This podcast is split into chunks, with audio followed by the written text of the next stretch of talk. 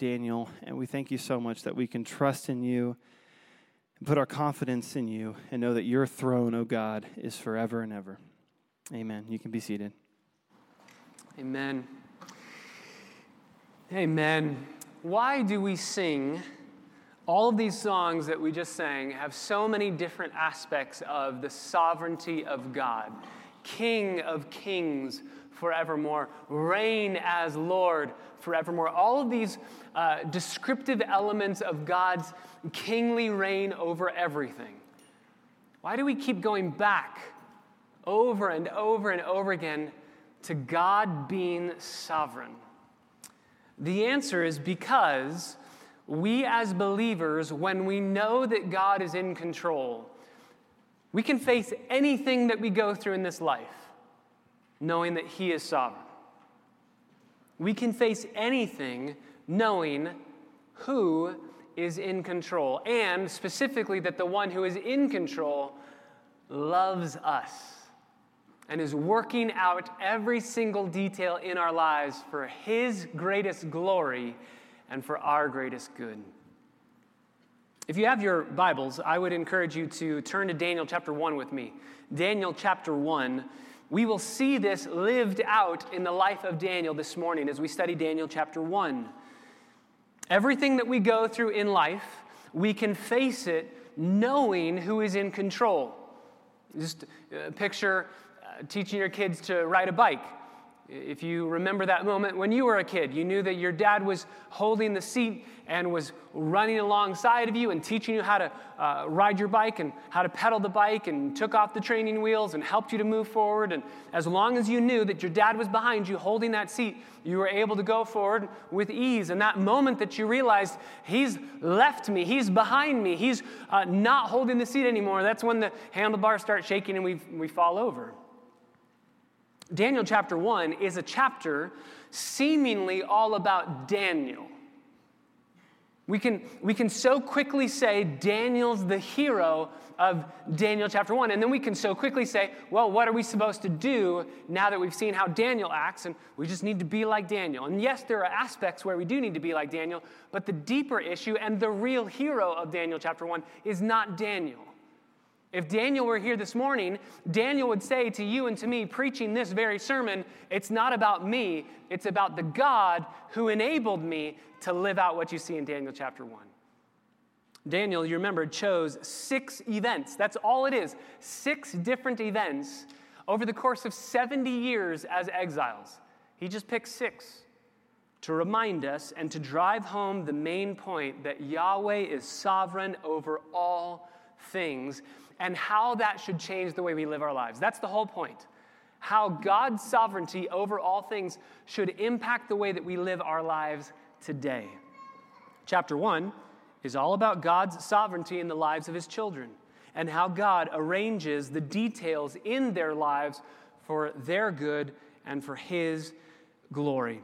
And just by way of reminder, I want to uh, go back to what we studied last week. We have seen the first deportation from Judah, the exiles in Judah to Babylon in 605 BC, Nebuchadnezzar and his gods appear to be winning, and Yahweh appears to be losing. So, how will Yahweh's people respond and react as exiles in Babylon? Let's find out this morning. Daniel chapter 1, verse 3. Then the king, Nebuchadnezzar, ordered Ashpenaz, the chief of his officials, to bring in some of the sons of Israel, including some of the royal family and of the nobles, youths in whom was no defect, who were good looking, showing intelligence in every branch of wisdom, endowed with understanding and discerning knowledge, and who had ability for serving in the king's court. And he ordered him to teach them the literature and the language of the Chaldeans the king appointed for them a daily ration from the king's choice food and from the wine which he drank, and appointed that they should be educated three years, and at the end of which they were to enter the king's personal service. Now, among them, from the sons of Judah, were Daniel, Hananiah, Mishael, and Azariah.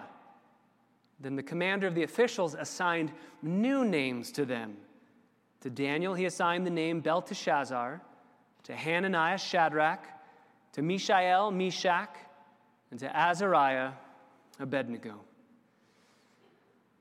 Father, as we enter into exile with these four young men, take us back to Babylon, take us back to where they are living, take us back to what they would have been feeling, help us to understand what they were thinking.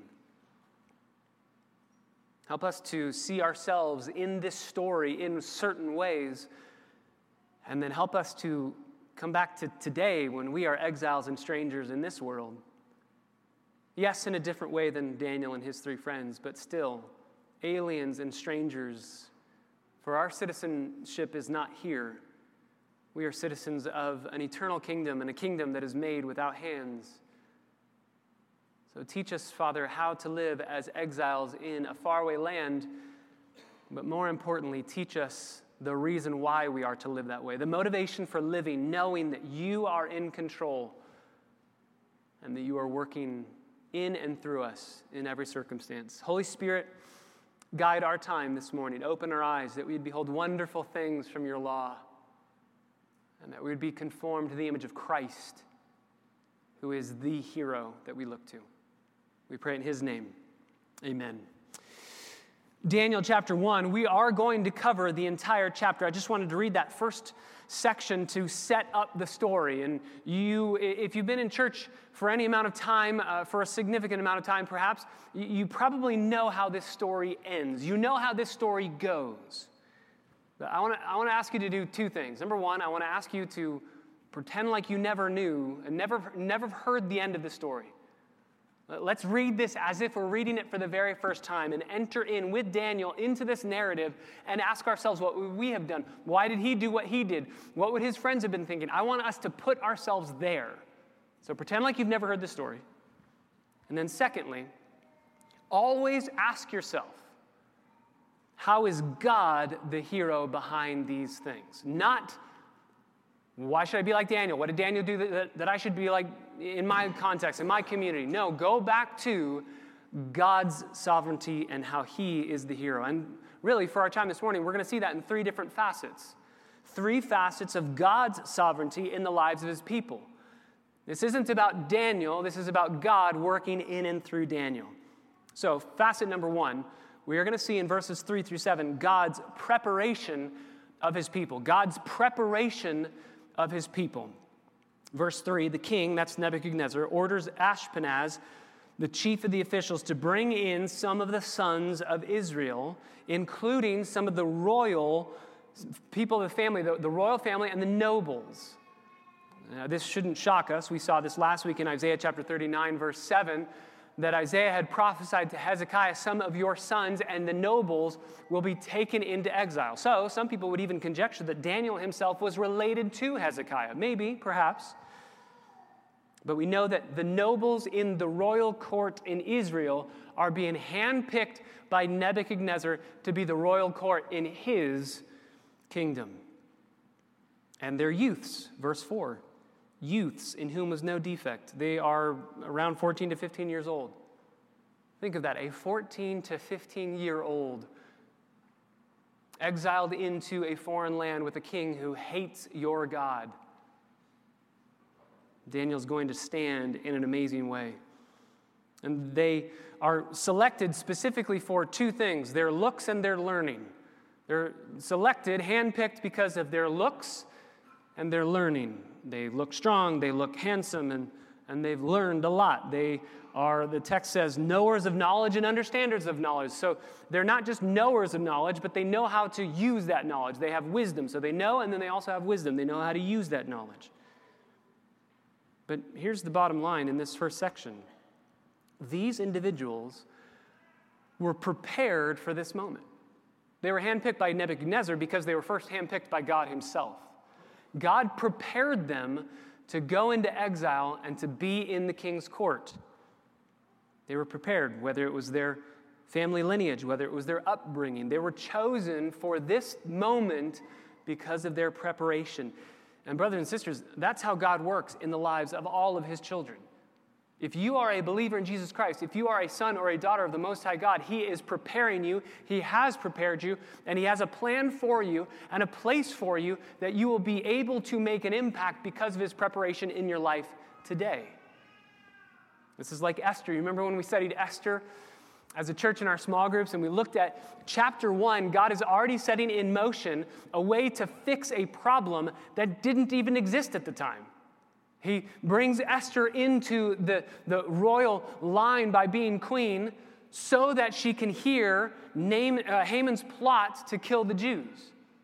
Uh, that hadn't even happened yet. That wasn't even a plot or a thought in his mind. And yet, God prepares Esther to solve a problem that hadn't even developed, didn't even exist. So, my question for you this morning is How has God prepared you? How has He? Not has he? He has. How? Maybe it's your education. Maybe it's your family lineage. Maybe it's the home that you were raised in. Maybe it's the church you were raised in. Maybe it's the fact that you weren't raised in the church. Maybe it's your testimony. Maybe you've gone through very dark things, and God, in His grace, has brought you out of those things. Whatever it is, God has prepared you to be used by Him wherever you are. As one commentator said, there's always a prepared place for a prepared individual. And so, two questions should instantly be screaming in our hearts. Number one, how has God prepared us? And number two, what is He preparing me for? What are you going through in the time that we are living in, in the here and now, that God would say, I, I made you for this moment. I prepared you for this moment. I've equipped you for this moment. You're ready for this moment. Well, for Daniel and his three friends, God prepared them for a very specific task. And that task was to go to Babylon and literally to go to their university. They're going to be schooled. This is the University of Babylon. They're now wearing U of B hats. And they're in this university for a very specific reason. You can see they're supposed to uh, teach them for three years, middle of verse 5, educate them for three years, and then at the end of those three years, they're going to enter into the king's service as servants of the king, knowing everything that the king wants them to know. This is, if you guys know the uh, Extreme Makeover Home Edition, you guys ever seen that? This is Extreme Makeover Babylon Edition. King Nebuchadnezzar wants these four individuals to remember nothing about their heritage, nothing about their upbringing. He wants to wash them completely of everything that they, they learned, everything that they stand for, and make them through and through Babylonians. So he's going to change their diet. We'll look at that later. He's going to change their education. They're going to be taught the language of the day. They're going to be taught the mythologies, the math, the medicine, the science, omens, spells, astrology. And even in that, which we would look at and say, no, I don't want my kids to go through the University of Babylon, even in that, God's preparing Daniel to help prepare other people who will down the road prepare the wise men who are going to come because the Messiah has been born. Notice the, the absolute total effort to convert them while they're young, isolated, and immersed in their educational system. Just a word, parents you know that's what the schools are trying to do to our kids. You know that's what the schools are trying to do to our kids. Doesn't mean that we necessarily remove them, but it also doesn't mean that we let them go and just be taught. We need to know that the world, no matter if it's a school or not, the world is trying to squeeze you into their mold, just like Nebuchadnezzar's doing to these four individuals. He's going to change their diet, he's going to change their education, and lastly, he's going to change their names. He's going to remove all of the marks that distinguish them as a worshiper of Yahweh. Daniel, his name literally means God is my judge, or don't think of judge with a gavel, but a ruler, someone who rules sovereignly over all things. God is the sovereign ruler. That's what Daniel means. Hananiah means Yahweh is gracious. Mishael means who is like God. And Azariah means Yahweh is my help. Just think about these four individuals together. You literally can share the gospel every time their names are spoken. Think about it. God is my judge. God's the judge. He's the creator. He owns everything. And He has made rules for the way that the world is supposed to run and the way it's supposed to be operated in holiness and righteousness. And we have fallen short. We have sinned and fallen short of the glory of God, and we are hopeless on our own. But guess what? Hananiah, Yahweh is gracious. He does not desire that any would perish, but that all would come to faith and repentance in Him. He has made a way for us lawbreakers to be forgiven, to be saved. Who else can do that? Who is like our God? Mishael, no one else can be like that. No one else does that. So, how can we enter into this relationship with Him? Well, Azariah, He's our help. Yahweh's our help. He's the one who will enable us to be saved, to be sanctified, and to be glorified. Maybe that's why Nebuchadnezzar says, I don't want you named that anymore. Maybe every time they introduce themselves and shake hands, they just share the gospel with everyone they meet. And Nebuchadnezzar says, No more. So he changes their names. Daniel's changed to Belteshazzar. Bel is uh, Lord. It's a reference from Marduk, the god that Nebuchadnezzar would worship, the, the highest god over Babylon means, Belteshazzar means Bel is the protector. So Daniel means Yahweh is sovereign. Belteshazzar, Marduk is sovereign. Shadrach, at the command of Aku. At the command of Aku. Aku is the Sumerian moon god. And so instead of being Hananiah, Yahweh is gracious. And we get to serve him gracious, a gracious master. No, you are now the servant of Aku, and at the command of Aku, you will do what you're called to do. Mishael, who is like God, changed to Meshach, who is like Aku. Who's like Yahweh? No, no longer. Who is like the Sumerian moon god? And finally, Azariah, Yahweh is my help, changed to Abednego, servant of Nebo. Nebo was uh, Nabopolassar's god. That's Nebuchadnezzar's dad. It's kind of the second in command to Marduk. And Nebuchadnezzar says, Yeah, he's a good god, but I'm better than my dad, and I worship a higher god than my dad. But we'll still do lip service to, Nabo, uh, to, to Nebo and Nabopolassar, the second highest god in Babylon.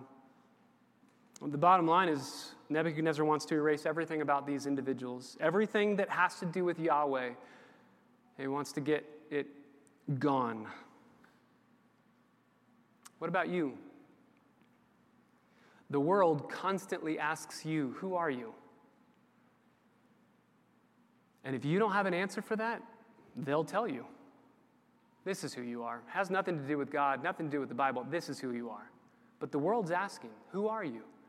And do you answer the way that Daniel, Hananiah, Mishael, and Azariah would have answered? Sharing the gospel through your answer. I am a servant of God, I am a follower of Jesus. Don't run away from being an exile in Babylon.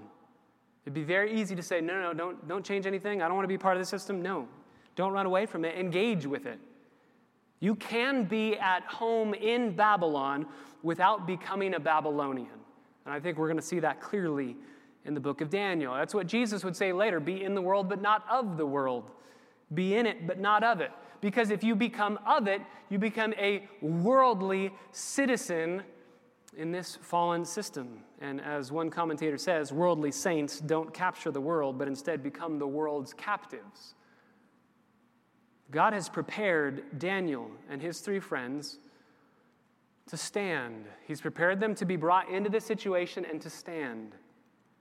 Nebuchadnezzar changed their location, their education, their vocation, and even their names but Nebuchadnezzar could not change their hearts. That leads to point number two. We've seen God's preparation of his people. Now, secondly, God's power in his people. God's power in his people. As all of these changes are occurring, this is verses 8 through 13, Daniel makes up his mind that he would not defile himself with the king's choice food or with the wine which he drank. Daniel made up his mind. That's what my Bible says. I don't know if your Bible might have a different translation. Very interesting word choice here in Hebrew. That word, that's one word. Made up his mind is one word in Hebrew, and it's the word sin. And that word means to place upon your heart and not veer from it. And that word was used in verse 7a. Then the new commander of the officials assigned new names. That's the word, seem. Set upon them new names. This isn't going to change. You are a different individual, and don't go back to your old way of life.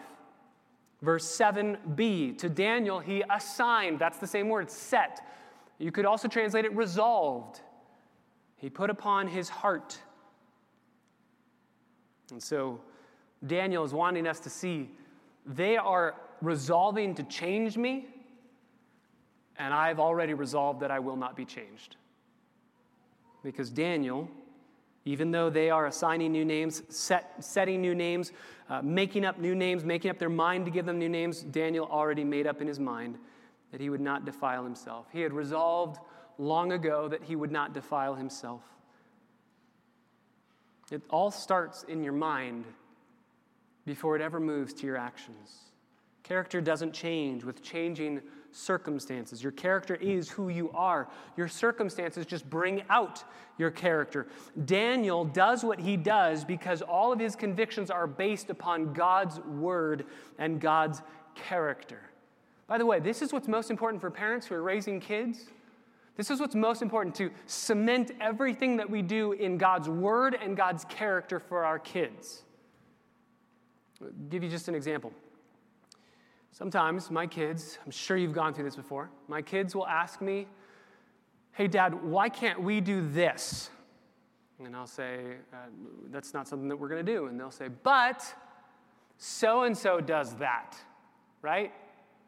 Uh, can we do this? No, no, no, we, we're not going to do that. But so and so in the church, they do that. They, they let their kids do that. Why, why can't we do that?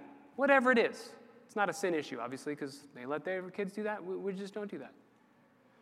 And because we're trying to not be judgmental or have our kids look at other families differently, we just say, no, that's, that's okay for their family to do. We have rules for our family, and this is the way our family operates. And I think that that's a good answer. I don't know, maybe it's not. But here's where I'll tell you that it falls short if that is the only answer that we ever, ever give our kids for anything of why we do what we do or why we don't do what we do, then it's only because of our family doing it this way. So the moment that our kids are outside of our family, well, they can do whatever they want. They're not a part of this family. They don't, they're not seen by mom and dad anymore. They're not looked upon. They're, they can do whatever they want. If the only, if the bottom of our rules or the way that we live our lives, if the bottom is, well, that's just the way our family works, that's insufficient. That's insufficient. That answer, again, I think that it's necessary in times of gray area issues for sure license, liberty, all those things. I think it's a sufficient answer. But that answer, if it's across the board, if Daniel's parents had given him that answer over and over and over again, he would never have done what he did here. He would never have said, Well, I need to stand up because my family does it this way. No, no, no. My family's back in Israel. I'm in Babylon. Nobody knows. Nobody's going to see. For it to be character, the conviction must be rooted in God so that when family is not there, character remains, conviction remains. Don't get me wrong. Accountability of church is good. Accountability, accountability of family is really good. It's a gift from God, but it's just not sufficient. Think about Joseph with Potiphar's wife. You remember that story?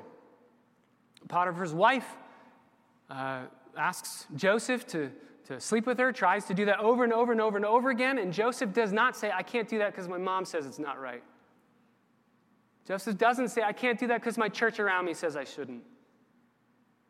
Remember Joseph's response? How could I do this wicked thing and displease my God. His family stripped away. He's in Egypt, family's in Israel. If you have a relationship with God and you have your convictions and your character cemented in His character and in His word, that's when your convictions will stand. Chuck Swindoll says In a world filled with people who rebel against the divine king, it's inevitable that believers of all ages will face situations in which their convictions will be challenged. We who are parents need to prepare our children for those occasions by both teaching them God's truth and modeling integrity. And all of us who are Christians need to personally commit ourselves to living God's way, regardless of the temptations to live otherwise. So that's the stand that Daniel and his three friends are taking, it's years in the making. Didn't happen overnight. Much is revealed about us in times of crisis like these and this kind of resolution doesn't come on a whim, it doesn't come overnight, it doesn't well up in the moment. Crisis always shows what was already inside that individual. It doesn't create your convictions as much as just reveal what's already there. Think of how easily these four friends could have looked at each other behind closed doors, whispering, We're a long way from Jerusalem. Things are different now. Times have changed. We can't be traditional anymore. We need to be up with the times and progressive. We need to adapt. Those old things don't matter as much as they used to. No, they, they didn't say any of those things. Alive and well, with resolution in their heart, they swam upstream as exiles in Babylon. And I love the way one commentator says it. It takes a living fish to swim upstream. Dead fish just float with the current. They're swimming upstream. These kinds of people are fashioned, they're made, they don't just appear. So Daniel and his friends, with conviction based on God's word and God's character, stand up and say, We can't do that. Now, what is it that they can't do? They're resolved in their heart and in their mind not to defile themselves, but specifically not to defile themselves with the choice food, verse 8 or with the wine that the king drank and was offering them to drink. So listen to this they're relocated, they're re educated, they're renamed, but when it comes to their diet, they say no, that's too far. Daniel's fine being in the school of pagans. He's fine letting his name be changed to a pagan name, but he draws the line at food. Does anybody else think that this is weird? I, I look at this and I think, I, if I was Daniel, I would have drawn the line at no, that's not my name.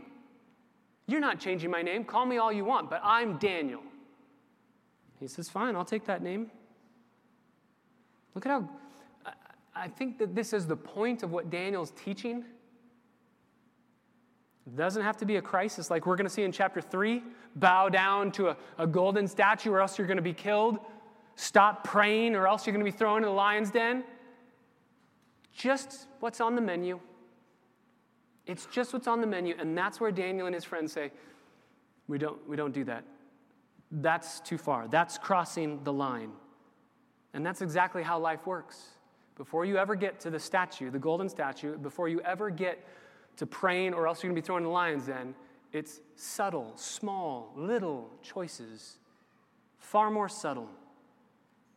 Dale Ralph Davis says sometimes smaller commitments made along the way fortify faith to plant its feet when it has to meet more severe threats. So before we get to chapter 3 and chapter 6, we are in chapter 1. A small threat, a subtle threat, seemingly insignificant threat, where they say, we have to draw the line. Jim Boice says it this way it's a small thing, but that's the point. It's in the small things that great victories are won. This is where decisions to live a holy life are made, not in the big things, though they come if the little things are neglected, but just in everyday details of life. If you want your life to count, if you want to make a difference for the glory of God and the kingdom of God, then you need to see all of these little moments as big deals. You can't be impatient. So many younger people are impatient and undisciplined and are tempted to let the little things slide. Let's move on to the bigger and better things. Not Daniel, not his three friends. They're wholly given to the Lord now, which is essential to prepare you for future service. So, seems like a strange place to draw the line. Why? Why is he drawing the line here? Let's try and get in his mind. The Old Testament one of the distinguishing features of God's people was the rules that they followed about what they would and would not eat. So, number one, probably this is a dietary issue. The dietary laws uh, said that the food that Nebuchadnezzar is offering them doesn't meet the standards of the Mosaic law. That's one possibility. Mm, King Nebuchadnezzar, we know, ate pork, ate horse. God's people weren't allowed to do that. It was also prepared incorrectly. They didn't drain all the blood. God's people weren't allowed to eat that. But Daniel also says, I can't eat what you eat or drink what you're drinking. And there was nothing in the Old Testament that said you couldn't partake of wine, just that you couldn't get drunk. And he says, I'm not going to eat the choice food or the wine. So I think it probably goes beyond dietary issues. It's not less than, but I think it's more than. I also think potentially it was food that was offered to idols. It was food that was dedicated to idols. This was food that was offered to the idols and then given to the nobility in Babylon. But again, I think it's more than that because what would guarantee that the vegetables that Daniel says we'll eat those instead? What's to guarantee that those aren't going to be offered to the idols as well? Maybe, though I believe the dietary issue and the food being offered to idols, those are issues, maybe, maybe the foundational issue is as simple as we've allowed it to go this far and this is the last straw. There's a place at which you say, I've tried to bend, I've tried to bend, I've tried to bend, but I can't do that. If Babylon gets into us, which they're trying desperately to do, then the show is over. There's real danger here. Maybe Daniel turns to his friends and says, Do you see what they're doing to us? We could get sucked up into this system. We have to draw the line, and I think this is the place to draw the line. We need to preserve some distinctiveness. We can't be squeezed into the mold that Babylon is trying to squeeze us into. My question to us this morning is where are you being squeezed by this world? It's, again, not a question of are you, it's how are you. Romans chapter 12, I urge you, beloved brethren, by the mercies of God, present your bodies as living sacrifices, holy and acceptable to the Lord, which is your pleasing act of worship. And then Paul says in Romans chapter 12, verse 2, do not be conformed to this world. That word in Greek is pressed into the mold of this world. Every day, every second you're alive, the world is pressing you into their mold. They're fighting with everything that they've got through billboards and, and newspapers and advertisement on television and movies and all the worldviews that those things preach. The world is trying to push you into their mold and say, be like us. And there are going to be places where we can say, yeah, you can try to rename us. That's fine. We'll go along with that. You, you can do that. You can, we'll, we'll be in your system. We'll be in your educational. That's okay. But there's going to be places that we say we got to draw the line because we will not be pressed into the mold of this world. How's the world pressing you? How are you being pressed? How is America pressing an evil agenda and a worldly system into your heart? Have you bought into the American dream? Have you bought into, I'm just going to try and live it up for myself? It's even crept into the church in the prosperity gospel. Daniel says, No, we can't defile ourselves. We can't defile ourselves. So, what does he do? Verse 8, he seeks permission from the commander the officials, it's Ashpenaz, that he might not defile himself. Can I not do that? Can we please not do that? Now, again, don't read ahead. Daniel goes to Ashpenaz, a 14 or 15 year old young man, and says, Can we please not do that? What do you expect the next verse to say? No, you're my slave. You do what I tell you, or I will kill you. What does the next verse say? Now God gave Daniel. Same exact words that were used in verse 2. The Lord gave Jehoiakim. God gave Daniel favor and compassion in the sight of the commander of the officials. Ashpenaz shows up. Yeah, Daniel, what do you want? Daniel says, we, We've done everything that you've asked us to do. We can't do this one thing. And instead of Ashpenaz laughing and saying, How dare you question the king? he says, Okay, I'll hear you on this because God gave favor. But don't read ahead. What do you expect to come next? God granted favor, so what do you expect to come next? So Ashpenaz says, Okay, fine by me. Let's go ahead and do it your way. What does it say? Verse 10 Ashpenaz says to Daniel, I'm afraid of Nebuchadnezzar. He's appointed your food and your drink. Why should he see your faces looking more haggard than the youths who are your own age? Then you would make me forfeit my head to the king. Daniel, I like you. I hate your plan. That's what he's saying. I don't want my head chopped off. I don't like this plan. This is shocking to me as I read. Because if you've never read this story before, and you come to verse 9 where it says God gives Daniel favor, you expect, and everything goes well. But, brothers and sisters, we know that God gives grace sometimes by handing us a trial on a silver platter. God says, Here's some grace, and it's going to be hard. Here's some, here's some grace. God gives grace, but it doesn't mean that it goes Daniel's way. And as we've said before, and I love this quote, and it's probably one of the main theme quotes from this book, Dale Ralph Davis says, Sometimes God may allow hardships to reach us because his, he wants his mercy to reach beyond us. So Ashpenaz says, I don't like that plan. I don't want to die. Now, what does Daniel do? I love this. Remember, we said two weeks ago when we first began the book of Daniel, we'll, we will see a window from this book into how to speak to governing authorities who are asking us to do things that we don't like, that we can't do. Daniel has conviction, but he also has wisdom. And conviction and wisdom, or conviction and humility, those are such a rare combination. Such a rare combination to have conviction and humility. Daniel doesn't throw a fit. He doesn't get angry at Babylon, their heavy handedness, or their governmental overreach. He simply looks at the next possible step to see where it might land him. It seems like there's only two options Ashpenaz either let us not eat this, or Ashpenaz dies. Uh, he dies by that potential, or we defile ourselves by doing what you're asking us. Two potentials, two options. Daniel says, there's a third option in there. We don't have to get extreme. There's a third option in there. Daniel and his three friends are not being a, nu- a nuisance, they're not being obnoxious.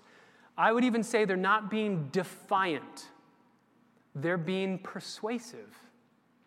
They're being kind, humble, and persuasive. He says, Can we, can we put this to the test? He gives options. He doesn't say, No, end of story. He says, Ashpenaz, what about this? I totally get it. I don't want you to die. What about a third option? What about an option? Can we do this instead?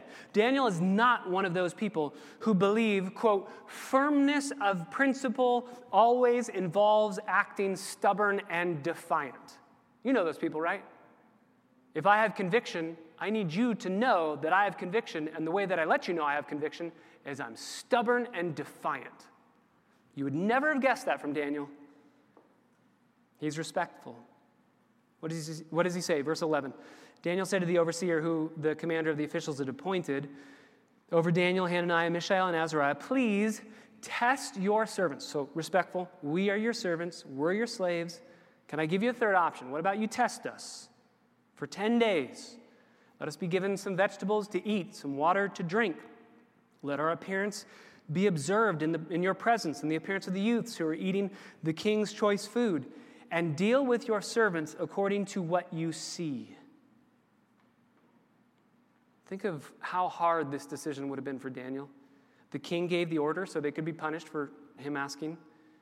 They won't be advanced in the government if King Nebuchadnezzar doesn't like what they're doing. This is probably the best food that there is that they're rejecting. They're 900 miles away from home, and no one back home would ever know what they're going to do. But again, Daniel's conviction produces this courage. Courage is based on conviction, and conviction is based on character, and character is rooted in a rock solid confidence of God's sovereignty. That's why I say God is empowering Daniel to do these things. God's the one who's behind all of this. Daniel says, Will you test us? We'll eat vegetables. Vegetables, literally in the Hebrew, it's a word that means that which grows from seeds sown. So it also includes fruits and grains and bread made from the grain. So it's not just vegetables, there's other things that are involved in being able to eat and on the menu. And so he says, Can we eat that and not the king's choice food? So, option one, eat the king's choice food and defile yourself. Option two, don't eat the king's choice food and Ashpenaz dies because we look terrible. So Daniel says, Let's try a third gracious, humble. Let's try a third. And, verse 14, Ashpenaz listens to them and tests them for 10 days. And that leads us to the third principle of God's sovereignty in the life of Daniel and his three friends. Number one, God prepares his people. Number two, God gives power to his people. And number three, God preserves his people. This is God's preservation of his people. This is verse 14 through the end of the chapter. God preserves his people. He listens for 10 days, or he listens to them and tests them for 10 days. And at the end of the 10 days, their appearance seemed better, and they were fatter than all of the youths who had been eating the king's choice food. So Ashpenaz continues to withhold their choice food and the wine that they were to drink and keeps giving them the vegetables and everything else that comes with it. Now, just one side comment. This does not mean, I, know maybe even in this room, there are people who've gone through what's commonly referred to as the Daniel fast. I, I, I don't want to uh, be offensive or anything. I, don't, I don't think that that's necessary according to this passage. If you've done that for the sake of discipline, good on you, totally fine to do. But if you think that this passage is prescribing a sort of Daniel fast. I don't think that's what this passage is doing, namely because the food that we're eating today isn't being offered to idols. The food that we're eating today isn't contradicting the Mosaic law. We're okay. We're not under the dietary restrictions of the Old Testament code anymore, so we're okay. So I don't think we need to live out the Daniel fast. Again, if you want to, go ahead. But I don't think that we need to. I think we could point to Jesus and the apostles because they all ate meat. They didn't just eat vegetables. Praise the Lord. I'm very, very thankful. I'm glad I would not survive doing the Daniel fast. Also, the Daniel fast here was for 10 days, the test for 10 days, not for uh, a month as some people do it. And I don't think that they are healthier or fatter because of the food on its own. I think that they're healthier and fatter because God preserves his people. God gave, right? We've seen that over and over and over again. God is giving them grace. They entrusted themselves to God, and God said in His grace, Here, I'll preserve you. Dale Ralph Davis says, How kind God is to lay the cushions of His compassion amid the harshest of our circumstances. Verse 16 Ashpenaz sees that they are growing in strength so he continues to do this. Uh, these are all participles. Uh, kept giving them vegetables, kept doing these things, kept taking away, kept giving. And then as Ashpenaz is doing that on a temporal level, on a physical level, verse 17, as for the four youths, God gave them. There it is again, four times in this chapter. God gave them. God gave them what? Knowledge and intelligence in every branch of literature and wisdom. Daniel even understood all kinds of visions and dreams. And at the end of the days in which the king had specified for presenting them, the commander of the officials, that was that uh, three year period, the commander of the officials presented them before Nebuchadnezzar. The king talked with them, and out of them all, not one was found like Daniel, Hananiah, Mishael, and Azariah. So they entered the king's personal service. I love that. Daniel's writing this, and he says, By the way, remember our names? It's Daniel, Hananiah, Mishael, and Azariah. Because God's our judge, God gives grace, no one's like him, and we are graciously helped by him in everything that we do. So they enter the king's personal service.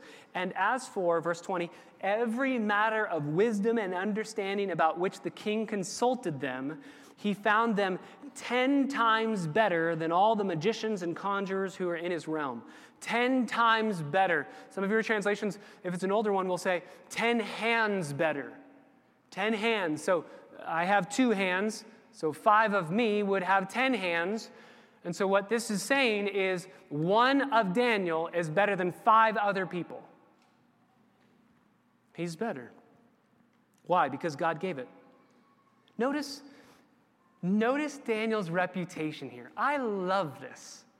Number one, Daniel was not defiant, he was gracious, he was humble, he's a man of conviction, and he stands for what he believes in, but he does so in such a way that it's graciously lived out, wisely lived out, humbly lived out.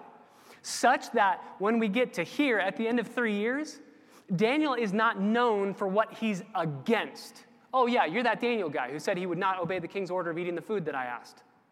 No, he's known for what he's for. He's known for what he does well. He's known for the good things that he does in righteousness because God's empowering him to do that. Today, we say that our kids are doing well as long as they're, quote, staying out of trouble, right? As long as they're not doing bad things, we're doing okay. Let's be honest. How low of an expectation is that, right? As long as our kids just aren't doing bad things, we're doing good. You can't get much lower than that. No, you have to do good things. What about what they're known for? What about the good that they do? If your definition of character is just staying out of trouble, then you can never prove character because you have nothing to do in order to establish it. You have to have good deeds to prove that you have good character. And I love the ending of this chapter because it tells us that compet- competency matters because the Christian life is a life of action. Daniel excelled in his schooling, even when he's learning things that aren't true. A person with godly resolve who lives in accordance with God's ways is actually the one who is going to be most useful in the world. And they are. They're competent, they're better they're better than the magicians and the conjurers. Magicians are engravers who would claim to have cultic knowledge and write it all down. Conjurers were communicators with the dead, with spirits. They're better than all of it. Here's, I think, what Daniel wants us to, to feel in this moment after we've gone through his story in chapter 1. What amusing irony. At the beginning of chapter 1, the Jews are subjugated in Babylon, and at the end of chapter 1, the Jews are better than the Babylonians. Hey, we're your slaves and we're better than you. The losers have, by the twists of God's providence, become the winners. And God is working for the Babylonians' good through the Jews. Reminds me of 2 Kings chapter 5.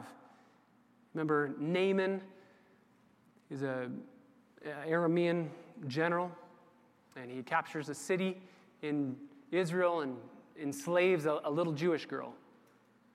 And then Naaman has leprosy. So we, we would say the enslavement of that little Jewish girl, the kidnapping of that little Jewish girl, is a very bad thing. And yet God's preparing her to bring the good news of Yahweh to Naaman. Remember, Naaman gets leprosy, and the servant girl says, You should talk to Elisha, the prophet of Yahweh. He can heal you. Yahweh can heal you. You remember the rest of the story. Naaman gets healed. God's doing that here. God is giving grace to the Babylonians even amidst their despicable act of exiling and enslaving the Jews. It's not the end of the chapter, verse 21. It's the end of that story, but the end of the chapter is in verse 21. And Daniel continued, or literally was until the first year of Cyrus the king. This seems like such a strange verse because we fast forward to 539 BC. So we were in 605 BC, three years later we were in 602 BC, and now we fast forwarded all the way to 539 BC, which is the first year of the reign of Cyrus. Why does Daniel put this in there? We've just zoomed in on this one story of the dietary issues. And then Daniel pulls back and fast forwards over 70 years. Why? Because if Cyrus is in control, that means Nebuchadnezzar is dead. His empire has failed. He has fallen. But not Daniel. He's still there. Kingdoms rise, as we sang earlier, and kingdoms fall, but God's people will always be preserved. Dale Ralph Davis says in verse 21 Babylon, the hairy chested macho brute of the world, has dropped with a thud into the mausoleum of history, while fragile little Daniel, servant of the Most High God, is still on his feet. Always remember this the servants of God will simply and forever always out endure every kingdom of this age. Amen? Every single kingdom. So, what do we do with this chapter? What do we do? Number one, three points of application based off of those three points. Since God prepares his people, empowers his people, and preserves his people, number one, give yourself wholeheartedly to study, to learn, to grow, to mature, to be useful, knowing that it's God who is preparing you now for something yet to come. If you know God's preparing you, then get prepared. Get ready. Maybe it's as simple as start going through the ACBC training because you don't know who's going to come alongside you to say, Can you help me with this one area of counseling? And boom, you've been studying because you've read a book and you've learned something and you've watched a DVD on something. Study the scriptures, get involved in Bible studies, study the Word of God, go out doing evangelism. There are so many different ways that we can get prepared, but do it. Get prepared knowing that God's the one who's doing that work in and through you. Ask yourself how's your character? Is it rooted in God? How's your content? Is it rooted in the Bible? How's your competency? Are you able to live these things out in an excellent manner, like Daniel and his three friends? And who are your companions? I don't think Daniel would have done this on his own. I think he needed the three friends around him to spiritually encourage him. So, where's your character, content, competency, and companions? Give yourself wholeheartedly to preparation now for what God would bring along in the future. Number two, live unafraid and unashamed with gracious resolve, knowing that it is God who empowers his people. Live unashamed and unafraid no matter what happens because God gives you the power, God gives you the strength. The crises that we will go through will reveal what's inside of us. Don't make two assumptions. Don't assume you're going to stand firm in these crises, and also don't assume that you're going to give in. Resolve now. Do it with courageous resolution. You have to resolve in your heart now that you're going to please God no matter the cost. You have to make the decisions now on the things that are going on around you to defile you. But do it also with gracious resolution, like Daniel. Don't be obnoxious. Don't be uh, purposely mean, rude, or defiant. Do it with gracious resolve. Know that there are different lines that all of us draw because of our conscience. There's going to be different places. There's black and white issues, and then there's gray area issues. And we need to be gracious with one another when it comes to matters of conscience. And finally, number three, live with biblical optimism, knowing that God always preserves his people. Live with biblical optimism, knowing that God always preserves his people. I say biblical optimism because this doesn't mean that things are always going to go easy. In fact, we're given so many promises in the Bible that things will be hard for believers and they're going to get harder. But biblical optimism means that through the hard times, nothing will ever be able to snatch you from the Father's hand because you're preserved safe and sound by the eternal work of our triune God. They might kill you, but not a hair on your head will be destroyed. I love how Jesus says that. So, live these truths out, but do so knowing that it's God who is the one who's at work in and through you. The reality is, we will only be like Daniel if we trust in Daniel's God. Father, thank you so much for your word this morning. We are so grateful for a study in the character of a man and his three friends who trust you, who love you, and with a rock solid assurance and confidence in your sovereign goodness in their lives. They live differently because of it. You prepared them for that moment, you empowered them in that moment, and you preserve them through that moment, just like you will do for all of us who trust in you. Help us to trust in you now. We pray in your name. Amen. Please stand with us if you would.